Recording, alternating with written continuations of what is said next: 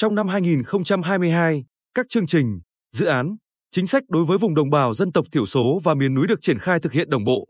Hiệu quả đã góp phần giúp người dân phát triển kinh tế xã hội, ổn định cuộc sống.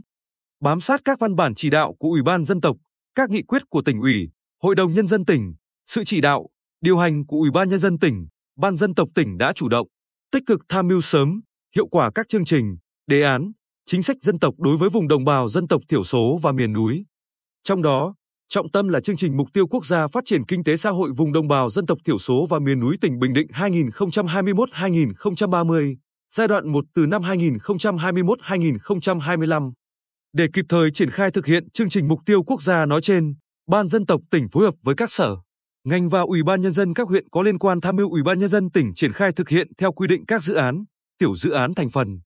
Qua đó, xác định rõ mục tiêu, nhiệm vụ, giao trách nhiệm cụ thể cho từng sở, ngành, đơn vị liên quan để tổ chức thực hiện. Trong năm 2022, các chương trình, dự án, chính sách đầu tư cho vùng đồng bào dân tộc thiểu số và miền núi đã được thực hiện đúng mục đích, đúng đối tượng, đáp ứng yêu cầu đề ra. Trong đó, đã thực hiện và giải ngân đạt 100% kế hoạch cấp muối iốt cho hộ dân tộc thiểu số tại các huyện An Lão, Vân Canh, Vĩnh Thạnh, Tây Sơn, Phú Cát, Hoài Ân kinh phí thực hiện 1,55 tỷ đồng, thực hiện hiệu quả đề án hỗ trợ hoạt động bình đẳng giới vùng dân tộc thiểu số giai đoạn 2018-2025 tỉnh Bình Định năm 2022. Đề án giảm thiểu tình trạng tảo hôn và hôn nhân cận huyết thống trong đồng bào các dân tộc thiểu số giai đoạn 2015-2025 năm 2022 thực hiện các chính sách đối với người có uy tín trong đồng bào dân tộc thiểu số, bồi dưỡng kiến thức dân tộc, tuyên truyền, phổ biến, giáo dục pháp luật cho đồng bào dân tộc thiểu số. Đặc biệt, trong năm 2022, thực hiện chương trình mục tiêu quốc gia về phát triển kinh tế xã hội vùng đồng bào dân tộc thiểu số và miền núi giai đoạn 2021-2025, Ban dân tộc tỉnh đã chủ động tham mưu Ủy ban nhân dân tỉnh kiện toàn bộ máy tổ chức, triển khai thực hiện các dự án, tiểu dự án thành phần gồm thúc đẩy khởi sự kinh doanh, khởi nghiệp, thu hút đầu tư, bồi dưỡng kiến thức dân tộc, đào tạo dự bị đại học và sau đại học đáp ứng nhu cầu nhân lực cho vùng đồng bào dân tộc thiểu số và miền núi, đào tạo nâng cao năng lực cho cộng đồng và cán bộ triển khai chương trình các cấp, giảm thiểu tình trạng tảo hôn và hôn nhân cận huyết thống, biểu dương, tôn vinh các điển hình tiên tiến trong vùng đồng bào dân tộc thiểu số và miền núi và kế hoạch phát huy vai trò của lực lượng cốt cán và người có uy tín trong vùng đồng bào dân tộc thiểu số và miền núi ứng dụng công nghệ thông tin hỗ trợ phát triển kinh tế xã hội và đảm bảo an ninh trật tự vùng đồng bào dân tộc thiểu số và miền núi.